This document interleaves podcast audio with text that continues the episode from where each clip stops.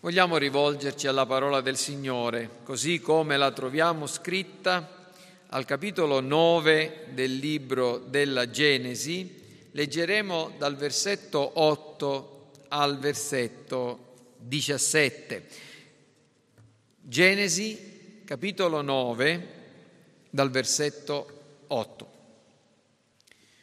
Poi Dio parlò a Noè e ai suoi figli con lui, dicendo, quanto a me, ecco, io stabilisco il mio patto con voi, con i vostri discendenti dopo di voi e con ogni essere vivente che è con voi, uccelli, bestiame e tutti gli animali della terra con voi, da tutti quelli che sono usciti dall'arca a tutti gli animali della terra io stabilisco il mio patto con voi, nessun essere vivente sarà più sterminato dalle acque del diluvio e non ci sarà più diluvio per distruggere la terra. Dio disse, ecco, il segno del patto che io faccio tra me e voi e ogni essere vivente che è con voi per tutte le generazioni future. Io pongo il mio arco nella nuvola e servirà di segno del patto fra me e la terra. Avverrà che quando avrò raccolto delle nuvole al di sopra della terra, l'arco apparirà nelle nuvole. Io mi ricorderò del mio patto fra me e voi e ogni essere vivente di ogni specie, e le acque non diventeranno più un diluvio per distruggere ogni essere vivente. L'arco dunque sarà nelle nuvole e io lo guarderò per ricordarmi del patto perpetuo fra Dio e ogni essere vivente, di qualunque specie che è sulla terra. Dio disse a Noè, questo è il segno del patto che io stabilisco fra me e ogni essere vivente che è sulla terra.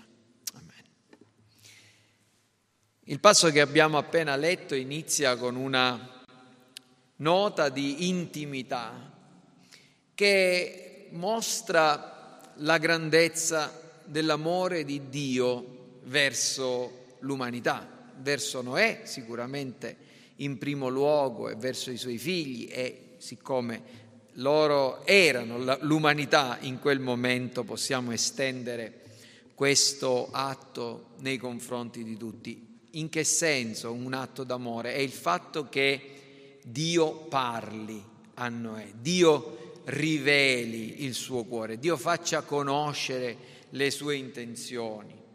Dio parla al suo servo Noè e gli, si rivolge loro personalmente dicendo delle parole, come queste rivelazioni avvenissero, noi non lo sappiamo, possiamo immaginare una voce dal cielo, non, non, sappiamo certamente che Dio ha parlato in molti modi, in molte maniere diverse ai padri, anche per mezzo dei profeti.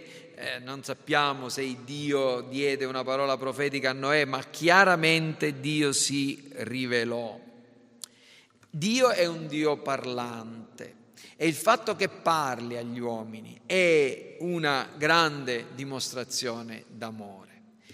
Pensateci, quando noi abbiamo malanimo nei confronti di qualcuno, quando siamo, diciamo, arrabbiati con qualcuno, dopo avergli parlato magari usando cattive parole, non cessiamo di parlare con, lo, con questa persona, no? ci ritiriamo il, il mutismo, la, il ritiro è uno dei segni della difficoltà del rapporto, della ostruzione nel rapporto, del fatto che non c'è corrispondenza, non c'è eh, flusso di sentimento e la, il mutismo è sicuramente un segno di un rapporto deteriorato, mentre la parola, il parlare e soprattutto quando chi, chi parla è un essere così grande come Dio, è sicuramente un, un segno già di per sé del suo amore, della sua benevolenza, della sua buona disposizione.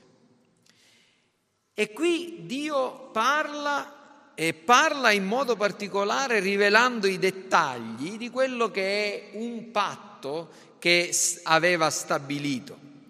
Eh, noi parleremo proprio questa mattina di questo, di questo patto, già, abbiamo, abbiamo, visto già prima che il Signore aveva accennato a questo patto al versetto 18 del capitolo 6, io stabilirò il mio patto con te, tu entrerai nell'arca, ma qui entra nei dettagli. Che, gen- che cos'è questo patto? Che genere di patto è? Ecco, ci sono cinque punti che cercherò di coprire il più velocemente possibile perché voglio arrivare alla fine che ci riguarda in modo particolare. Eh, primo, la, la prima questione che affronteremo è qual è la natura di questo patto, che genere di patto è. Secondo, la seconda è le ragioni di questo patto, perché Dio ha voluto fare questo patto e rivelarlo a, a Noè. La terza è quanto è esteso questo patto, l'estensione del patto. Il quarto è il segno di questo patto e il quinto è quale insegnamento possiamo trarre da questo patto. Quindi iniziamo subito. Che, qual è la natura del patto che il Signore sta rivelando a Noè? Un patto che cos'è? È un solenne giuramento, è un impegno, è una promessa che viene regolata da obblighi e doveri che sono precisi e generalmente si accompagna anche a delle sanzioni più o meno severe che riguardano la parte che eventualmente non dovesse attendere ai vincoli del patto, cioè dovesse allontanarsi dal patto, dovesse essere inadempiente. Questo è un patto. E nel breve passo che noi abbiamo, abbiamo letto troviamo ben sette volte la parola berit, patto o anche alleanza. Perciò comprendete che veramente è l'insegnamento centrale. Abbiamo letto dal versetto 8 al versetto 17 e sette volte Dio dice il patto, il patto che ho stabilito, il patto che, stabilito, il patto che ho stabilito è ripetuto continuamente. Quindi sicuramente è questo il, il, l'insegnamento centrale. Un, un patto stabilito da Dio che è il suo impegno, la sua promessa, che avrebbe regolato le proprie azioni nei confronti degli uomini, insomma, come si sarebbe vincolato in una relazione con gli uomini. Ora, chiaramente noi conosciamo e abbiamo nozione, c'è tutto diciamo, il diritto no? civile che parla di come si devono fare i contratti, gli atti, insomma. E generalmente quando un, un patto o, o un atto viene fatto tra varie parti, due o più parti. Ma questo patto che Dio fa è una transazione, se volete, del tutto speciale, ha delle peculiarità che, sono, che voglio farvi notare e ha delle corrispondenze sicuramente con, con i patti e i contratti che gli uomini fanno, ma ha anche delle peculiarità. Qual è la prima e la più importante? È che è un patto unilaterale e incondizionato. Cioè, noi sappiamo che in una relazione sono necessarie almeno due parti, possono essere anche tre o quattro o ancora di più, ma e quando è così un patto è sempre il frutto di, una, di un accordo, di una negoziazione. Una, persona, una parte promette certe cose, l'altra parte ne promette altro. Quando andate dal notaio e dovete fare un patto o, una, o un contratto di compravendita, una parte promette di cedere la proprietà, l'altra parte promette che pagherà questa cessione e così via. Ma in questo caso Dio fa delle promesse, Dio si impegna a fronte di che cosa? A fronte di nessun contraccambio, a fronte di nessuna richiesta. Qui non sta chiedendo assolutamente nulla, io faccio un patto e questo patto che io faccio lo faccio con te, con i tuoi figli, con gli animali, con la terra, eh? adesso vedremo l'estensione, ma che cosa chiede Dio a Noè? Cosa chiede ai suoi figli? Nulla, nulla di nulla.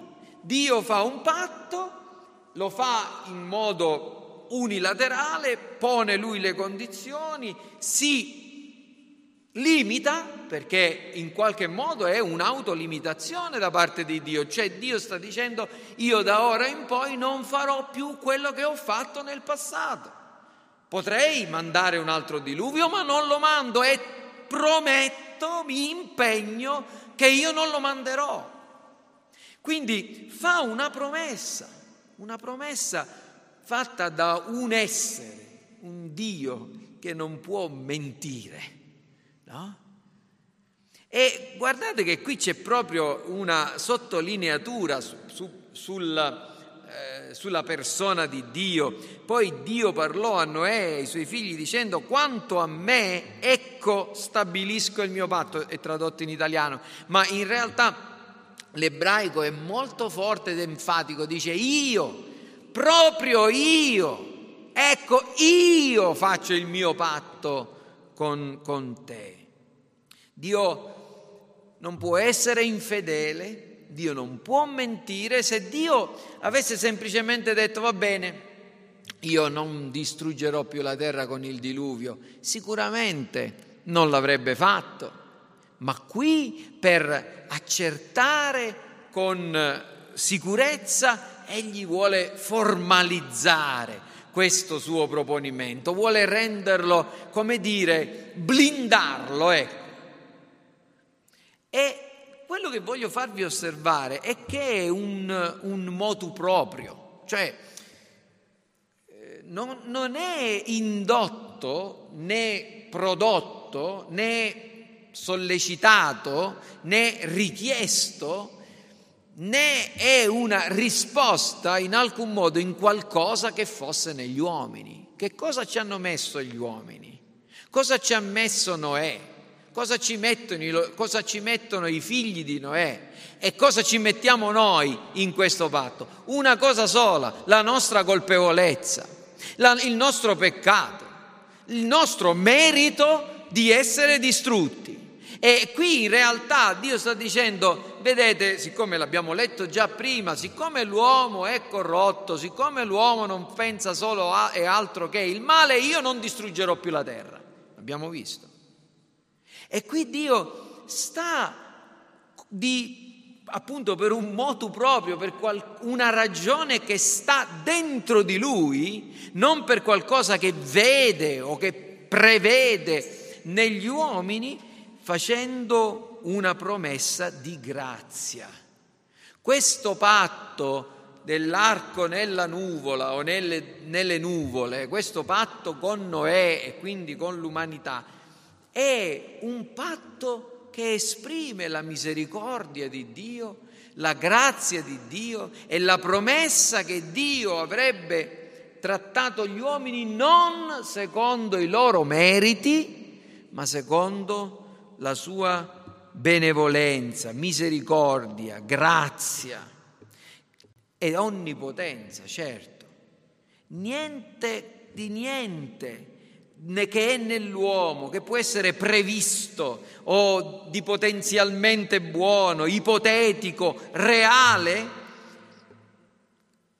ha causato questo, questo patto. Vedete, alcuni dicono che Dio si comporti così perché eh, si comporta negli uomini scegliendoli, eleggendoli perché prevede le loro buone azioni. Ma quali azioni avrebbe mai potuto prevedere di buone in Noè, nei suoi figli e in noi? L'ubriachezza di Noè, la profanazione di, di suo figlio Cam, l'idolatria di Israele, le tue le mie bestemmie, malvagità, furti, cattivi pensieri, egoismo, idolatria, Che cosa ha visto o ha potuto prevedere Dio negli uomini? Dio fa questo patto perché se non l'avesse fatto non avrebbe potuto far altro che distruggere e annientare l'opera delle sue mani, ma lui vuole portare avanti l'opera della redenzione, per amore di se stesso, per amore del suo nome, per la sua gloria, egli decide di mostrare benevolenza e grazia. Questa è la natura del patto. Ma poi questo passo passa, parla anche delle ragioni per cui il Signore stabilì questo patto e certe ragioni sicuramente rimarranno sempre misteriose e segrete per noi. Noi non possiamo investigare le profondità della mente di Dio. Quando qualcuno dice ma Dio ha fatto questo, ma perché l'ha fatto questo? Ora, perché è stata la sua volontà. Questo, questo si risponde in questo modo. Ma perché è successo questo? È successo questo perché è stata la sua volontà. E perché è stata la sua volontà? E quando tu stai chiedendo il perché della volontà di Dio, stai cercando una spiegazione per qualcosa che è al di sopra di Dio stesso e al di sopra di Dio stesso, della sua volontà, non c'è nulla. Per quanto mi riguarda, considerando me, il mio essere, ci sono i miei bisogni, ci sono i miei desideri, ci sono i miei pensieri, ci sono i miei proponimenti, c'è la mia, decisione, la mia volontà, la mia, la, quello che poi io scelgo di fare, al di sopra di quello che io scelgo di fare, della mia volontà, che cosa c'è al di sopra di me, in me stesso? Niente. In me stesso, eh? al di sopra della mia volontà c'è certamente Dio e, e le regole, altre leggi, eccetera, che devono regolare la mia volontà, anche quelle civili, ma per quanto riguarda il mio essere, la volontà è la parte più alta, è, è, il centro direttivo del mio essere. E per quanto riguarda Dio, che cosa ci può essere di più alto della sua volontà? Noi non possiamo chiedere perché Dio ha voluto così e comprenderlo tutto, però alcune cose le comprendiamo. Per esempio comprendiamo che Dio volle fare questo patto perché Noè nel resto della sua vita avrebbe dovuto conoscere altre esperienze che avrebbero potuto farlo impaurire molto. Cosa ne pensate voi? Dopo che Noè esce dall'arca, dopo che insomma la gioia dei primi giorni, si gode questo sole che riscalda la terra, comincia a rallegrarsi del profumo dei, dei fiori che, che, spuntano dalla terra, immaginiamo che era primavera, entra l'estate, ma quando qualche nuvola cominciava a apparire all'orizzonte, quando qualche goccia d'acqua cominciava a cadere, quando un temporale nascondeva il sole e cominciava a piovere a dirotto, che cosa avrebbe potuto pensare Noè? Cosa avrebbero potuto pensare i figli di Noè? Ecco, un altro diluvio. Ma Dio lo vuole rassicurare, lo so, quello che avete attraversato, quell'anno che avete trascorso dent- chiusi dentro l'arca è stato un, un grande trauma per voi. È stato qualcosa che vi ha segnato, ma alla prossima pioggia, al prossimo temporale, al prossimo tuono, al prossimo fulmine, non abbiate paura. Io vi prometto che non dovete stare in ansia, un diluvio non verrà mai più. Vedete, Dio viene incontro con grande condiscendenza alle nostre paure. Noi molte volte abbiamo delle paure che sono irrazionali, altre volte abbiamo delle paure che sono vere reali, no? Eh, immagino, no? Alcuni di voi possono stare in perfetta salute, stanno bene, hanno tutto dal punto di vista, diciamo, quotidiano non vi manca nulla, avete una casa, avete degli abiti, avete una buona salute e a un certo punto cominciate a pensare, ma il, mio futuro, domani, fra una settimana, fra un mese, fra un anno, cosa succederà? E se mi ammalo? E se, e se muore mio padre? E se muore mia madre? Sì, sono tutte cose che possono succedere, se pensiamo a quello che noi stiamo vivendo adesso, non ci sarebbe ragione di avere paura, soprattutto pensando che Dio che si è preso cura di noi fino a questo momento continuerà a farlo. Alcune paure sono reali, perché alcuni di noi hanno delle malattie, alcuni di noi sanno che hanno una consapevolezza più chiara di non essere immortali e che potrebbe darsi che la, loro, la, la, la propria vita sarà abbreviata. E, e, e si domandano, e cosa sarà dopo di me? cosa succederà. Ma qui Dio fa una promessa perché sa benissimo che gli uomini in un momento o nell'altro della loro vita si renderanno conto della loro precarietà e Dio sa che noi non siamo leoni, ma siamo pecore e le pecore per natura non sono animali coraggiosi e impavidi. Si parla del coraggio del leone, del cuor di leone, no? Ma non si dice mai un cuor di pecora per dire una persona che è coraggiosa. Piuttosto si, si parla delle pecore come animali indifesi e timorosi, perché Dio li ha voluti fare così. E così ci, ha fatti, cioè, così ci paragona a noi. Gesù paragona se stesso a un pastore e alla sua chiesa a un gregge di pecore. Vi piaccia o no? Noi siamo pecore, ma il Signore è il nostro pastore che ha detto nulla ti mancherà. Lui si prende cura di noi e viene incontro alle nostre debolezze con grande condiscendenza. Ah, ecco perché Dio fa questo patto. Dio vuole mostrare a Noè che non ha niente di cui avere paura, ma non solo a Noè, lo vuole mostrare anche alle generazioni future, lo vuole mostrare anche a noi, gente come noi che crediamo nella storicità del racconto biblico, cioè crediamo che realmente un diluvio è avvenuto, noi possiamo testare la fedeltà di Dio. Dio aveva detto a Noè che non sarebbe mai più venuto un diluvio, fino ad ora non è, ma, non è venuto e non avverrà perché Dio quello che promette lo fa. Dio fa la piaga, poi la cura, Dio crea l'avversità e la fa finire. Il patto è uno, un, un mezzo straordinario di rivelazione e Dio continuerà a assicurare e dare certezza e coraggio al suo popolo tramite altri patti, vedremo poi il patto con Abramo, eccetera, con Davide, il nuovo patto, la legge, eh, poi con Davide e poi il nuovo patto nel sangue di Cristo. E questo patto quanto è esteso?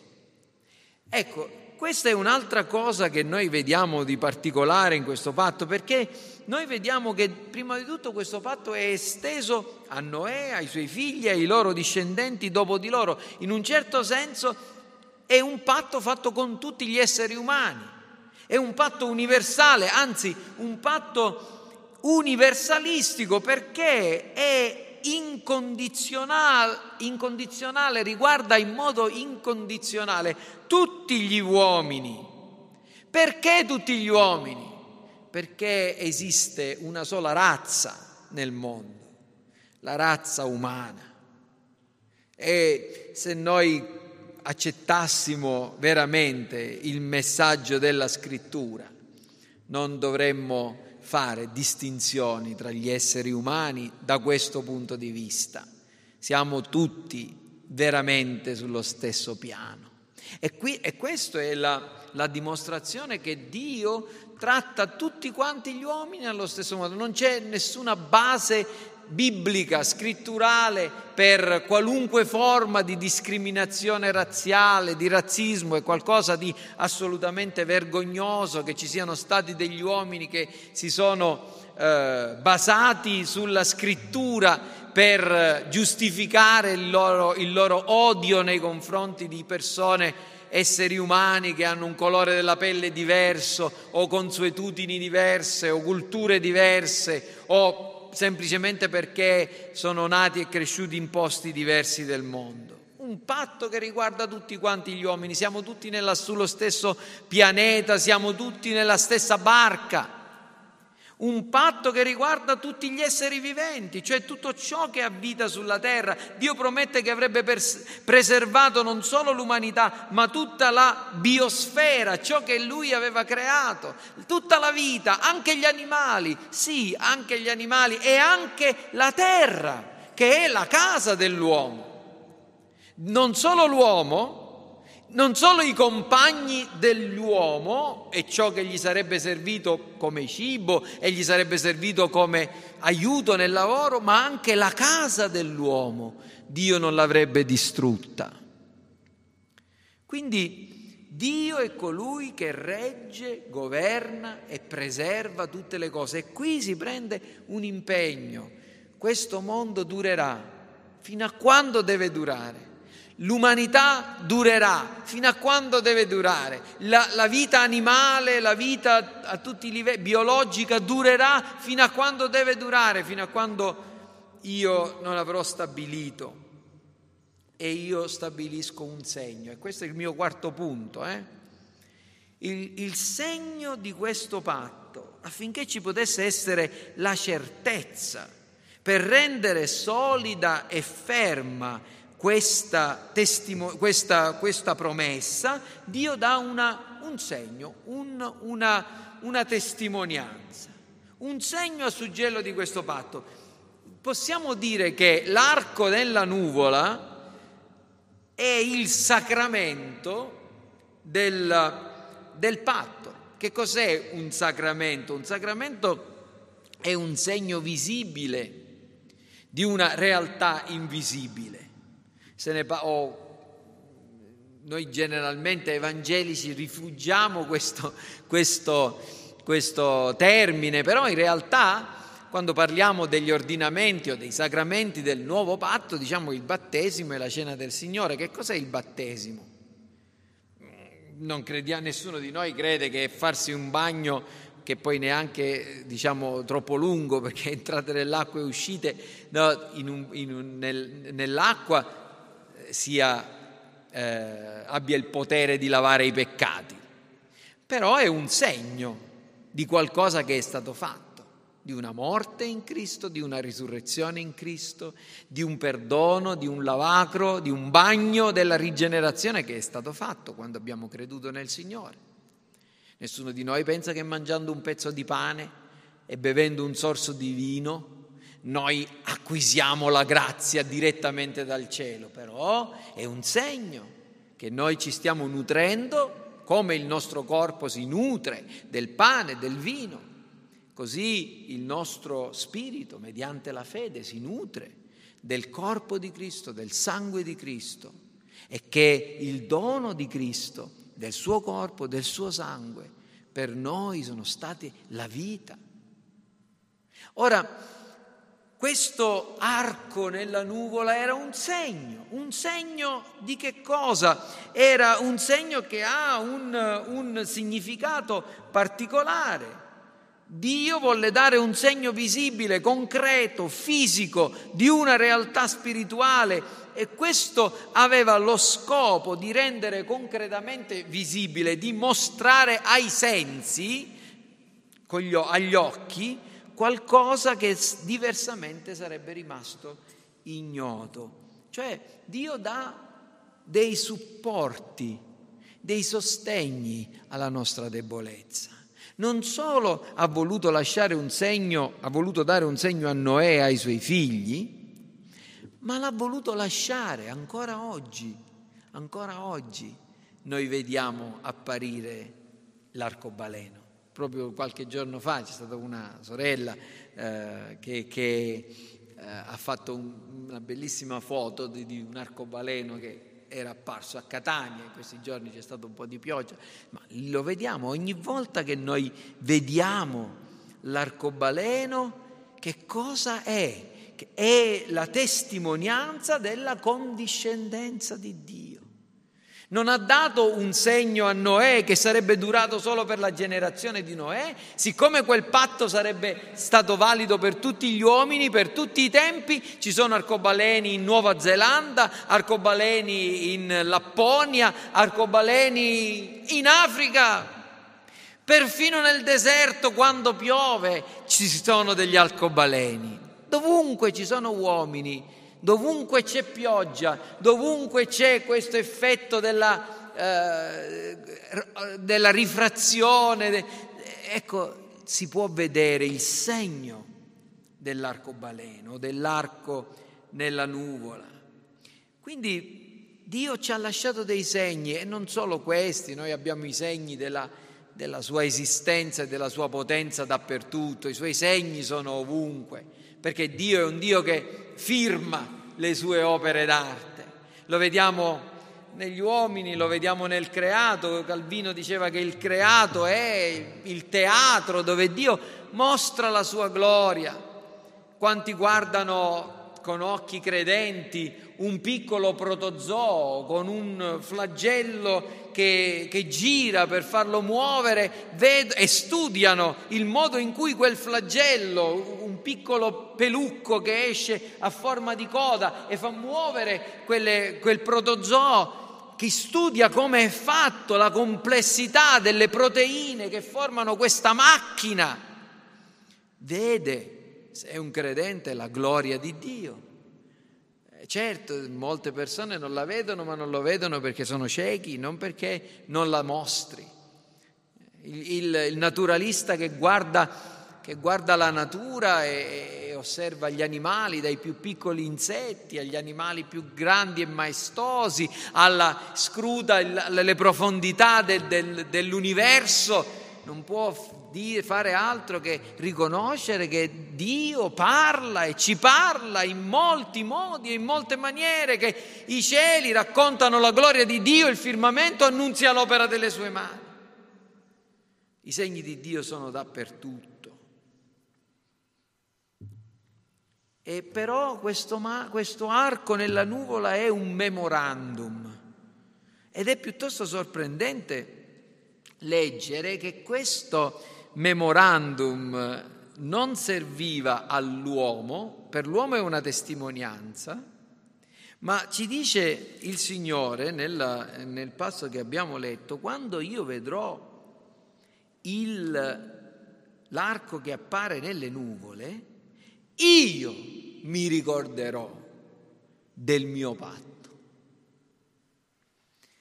In altri termini, certo qui ancora una volta abbiamo il linguaggio umano, io mi ricorderò, ne abbiamo, ne abbiamo parlato. Perché Dio dice così? Non perché ci sia la possibilità che Dio dimentichi qualcosa, ma perché ogni volta che appare l'arco sia rinnovato il ricordo della sua clemenza e della sua pazienza. Dio non ci vuole far pensare neanche per un istante che in lui c'è una tensione, da una parte il desiderio di giudicare e dall'altra parte qualcosa che lo frena, come se fosse, ci fosse una sorta di schizofrenia. Ma se Dio dovesse agire secondo la sua giustizia non può far altro che distruggere il mondo, ma egli si ricorda, egli vuole dinanzi a sé. Costantemente, quotidianamente, possiamo pensare che o quotidianamente ci sono dei, degli arcobaleni da qualche parte nel mondo.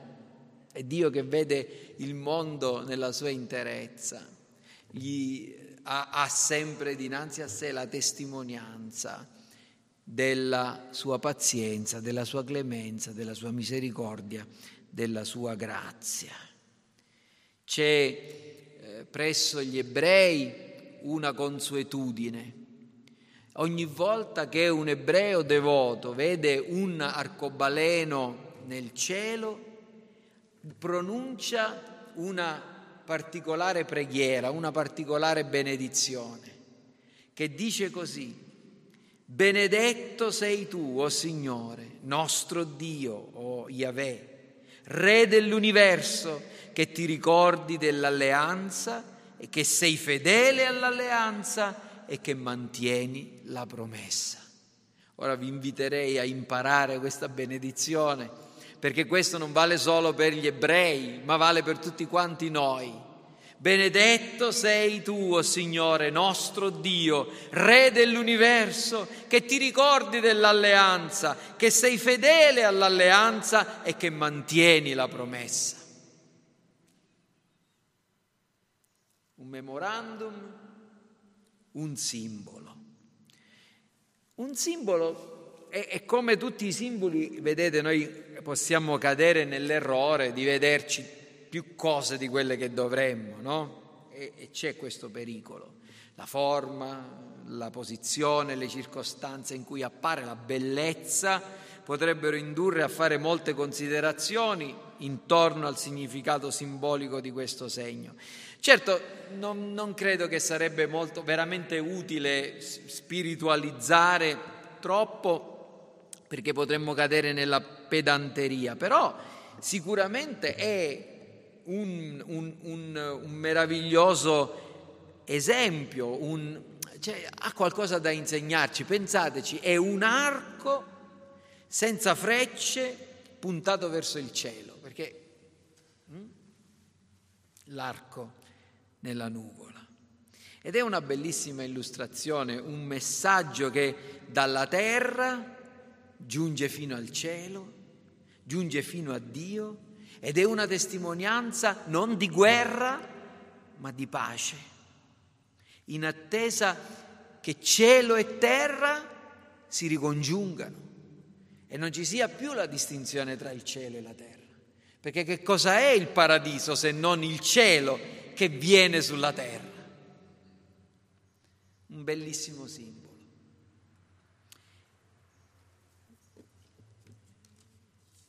Ora, Qual è l'insegnamento di questo patto? E con questo concludo. Certamente questi, questo arco della nuvola, questo arcobaleno ha, deve avere un insegnamento più profondo e concreto per noi che viviamo nel tempo del Vangelo e siamo parte di un patto migliore, cioè noi non solo ci troviamo nel patto dell'arcobaleno, no? ma noi ci troviamo nel patto della grazia, nel nuovo patto, nel patto nel sangue di Cristo. E la domanda è proprio questa, c'è qualche corrispondenza tra il patto dell'arco con la nuvola e il nuovo patto? E la risposta è certamente sì. Ci sono altri punti nella Bibbia dove si parla dell'arcobaleno. Per esempio, si parla del patto che Dio ha fatto con Noè in Isaia 54. I versetti dal 7 al 10, ve li leggo, dicono così. Per un breve istante io ti ho abbandonata, ma con immensa compassione io ti raccoglierò. Dio sta parlando a Israele, sta parlando alla sua nazione, alla sua amata, alla sua sposa si parla dei tempi profetici che avrebbero seguito la, la, la, la, deportazione babilonese e certamente anche si parla di un tempo di grazia di là da venire. In un eccesso di ira io ti ho per un momento nascosto la mia faccia, ma con un amore eterno io avrò pietà di te, dice il Signore, il tuo Redentore, ed avverrà per me come delle acque di Noè Poiché come giurai che le acque di Noè non si sarebbero più sparse sopra la terra, così io giuro di non irritarmi più contro di te, di non minacciarti più. E anche se i monti si allontanassero e i colli fossero rimossi, l'amore mio non si allontanerà da te, né il mio patto di pace sarà rimosso, dice il Signore, che ha pietà di te. Vedete come c'è un collegamento tra il patto che Dio ha fatto con Noè con un patto che ha da venire, un patto di pace che non sarebbe rimosso, un patto che manifesta l'amore grandioso e glorioso di Dio.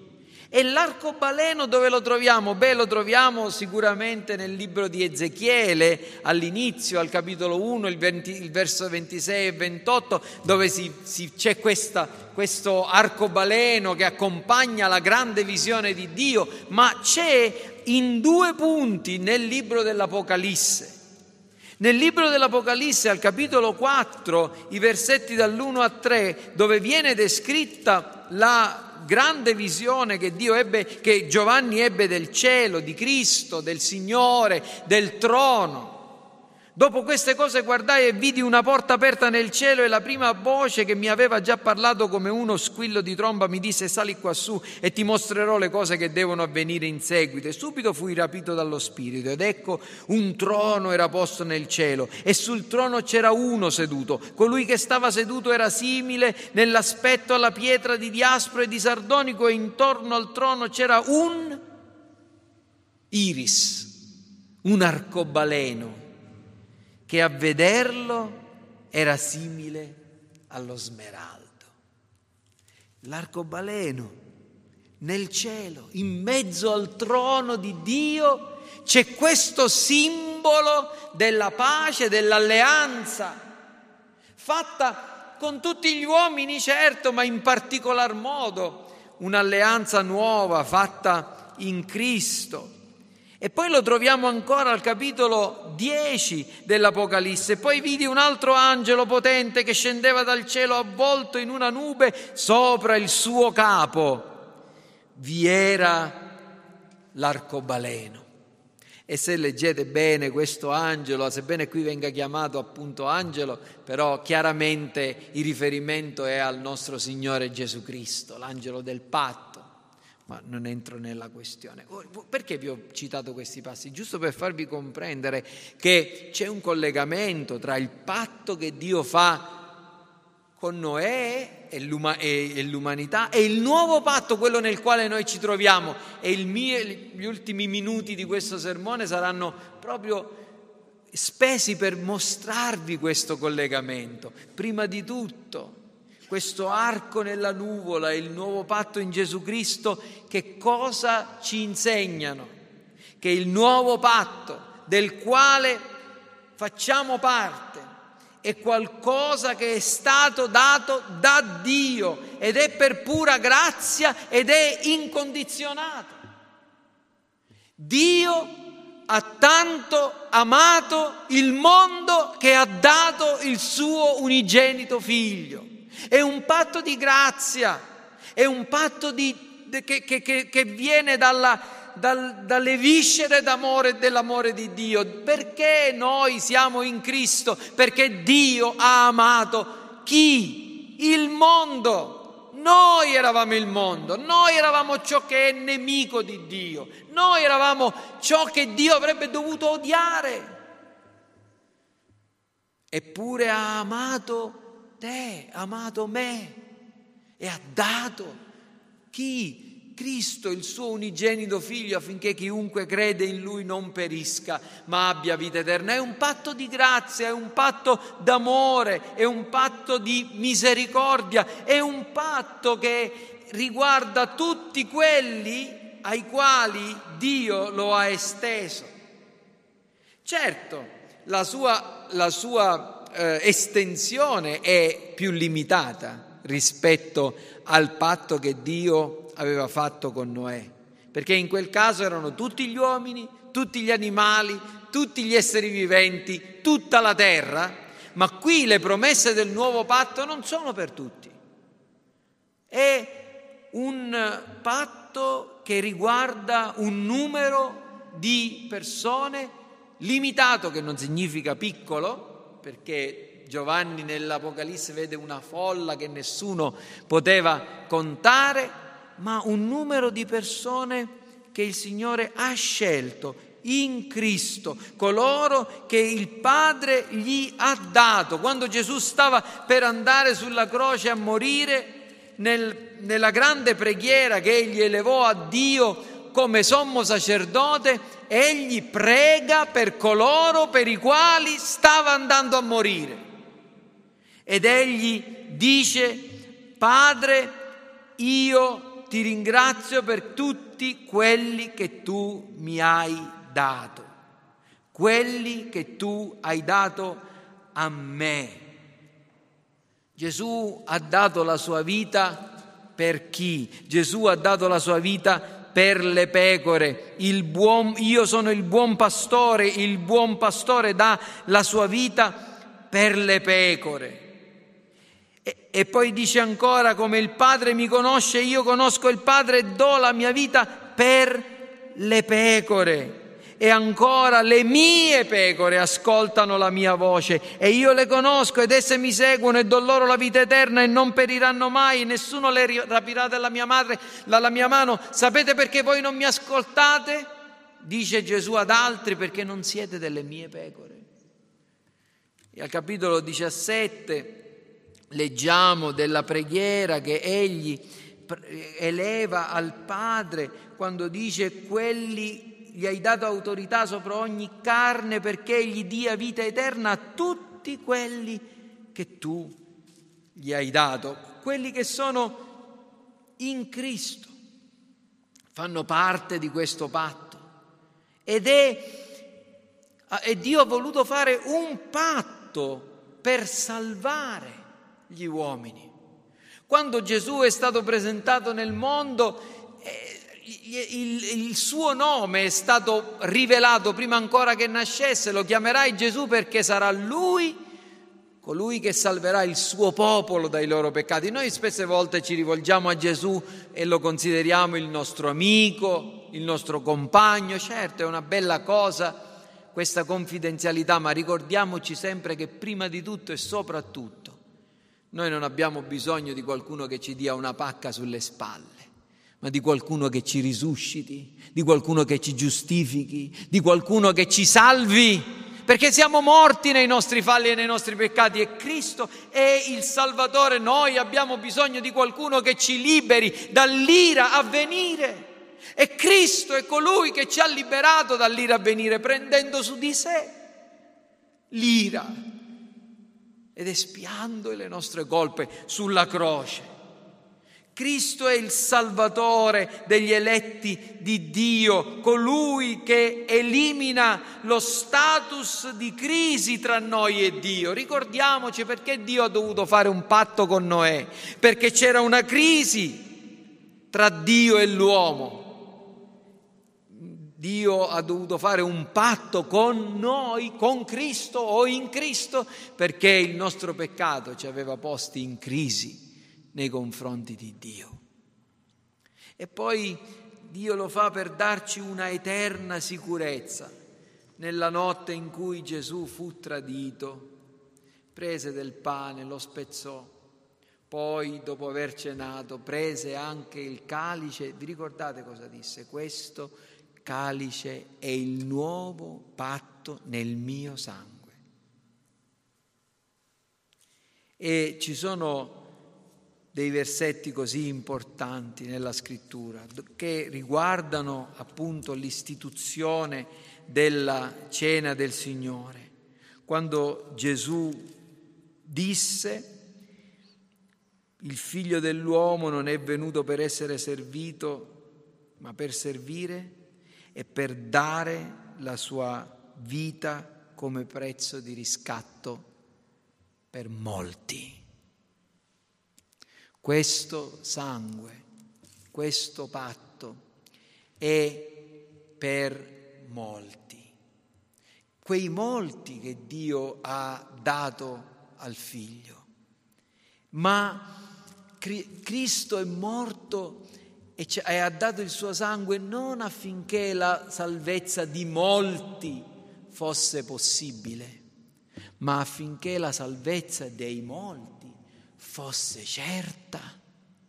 Il pagamento del riscatto ci ha veramente liberati, ci ha acquistati e il, paga- e il fatto che Cristo è morto sulla croce può, può farci esclamare io so di essere salvato in virtù del fatto che il mio peccato è stato pagato. Quando sei stato salvato? Io posso dire che sono stato salvato nel giorno in cui Cristo è morto alla croce.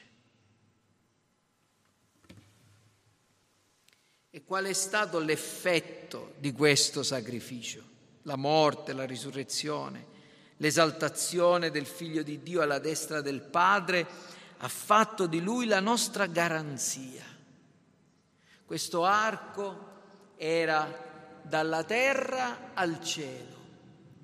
Quando Dio avesse guardato agli uomini, offeso dalle loro bestemmie, dalle loro, dalla loro ipocrisia, dalle loro idolatrie, offeso dai loro adulteri, dalle loro menzogne, dalla loro violenza e avesse voluto dar corso alla propria ira vedendo l'arcobaleno, non avrebbe potuto far altro che fermarsi. Oh, io ho promesso, non lo farò.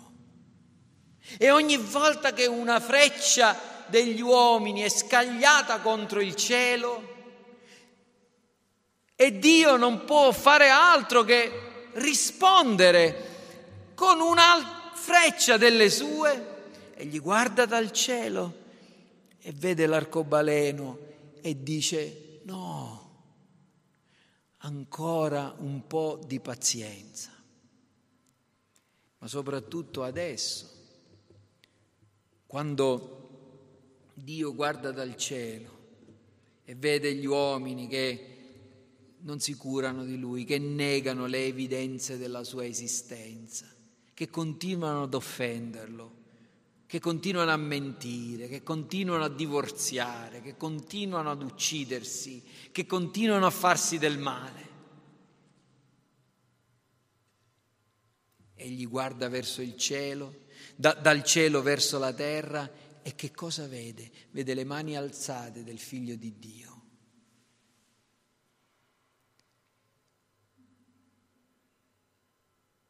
E la, e la sua compassione, la sua misericordia, e il suo amore, e la sua pazienza, e la sua grazia continuano ad essere sparse come fiumi sull'umanità.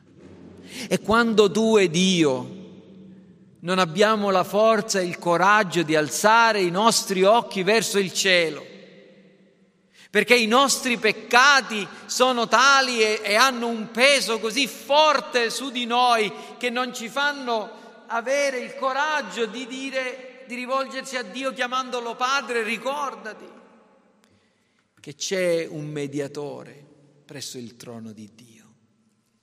Io alzo gli occhi fin lassù il mio perdono comprò Gesù. Non diamo adito al maligno che prima ci tenta e dopo averci tentati ci vuole affliggere con una cattiva coscienza. La tua testimonianza è nel cielo, non c'è bisogno di un arcobaleno, c'è Cristo Egli intercede per noi. Perciò andiamo a Dio con tutto il cuore, oh fratelli, sorelle, amici, ragazzi, ragazze, bambini. Come scamperemo noi se trascuriamo una così grande salvezza? L'arcobaleno che continua a splendere nelle giornate di, di pioggia con la bellezza dei suoi colori che ci meraviglia, ci ricorda della benevolenza di Dio e della pazienza di Dio, ma Cristo Gesù splende ancora di più, non solo nelle giornate di pioggia, ma sempre.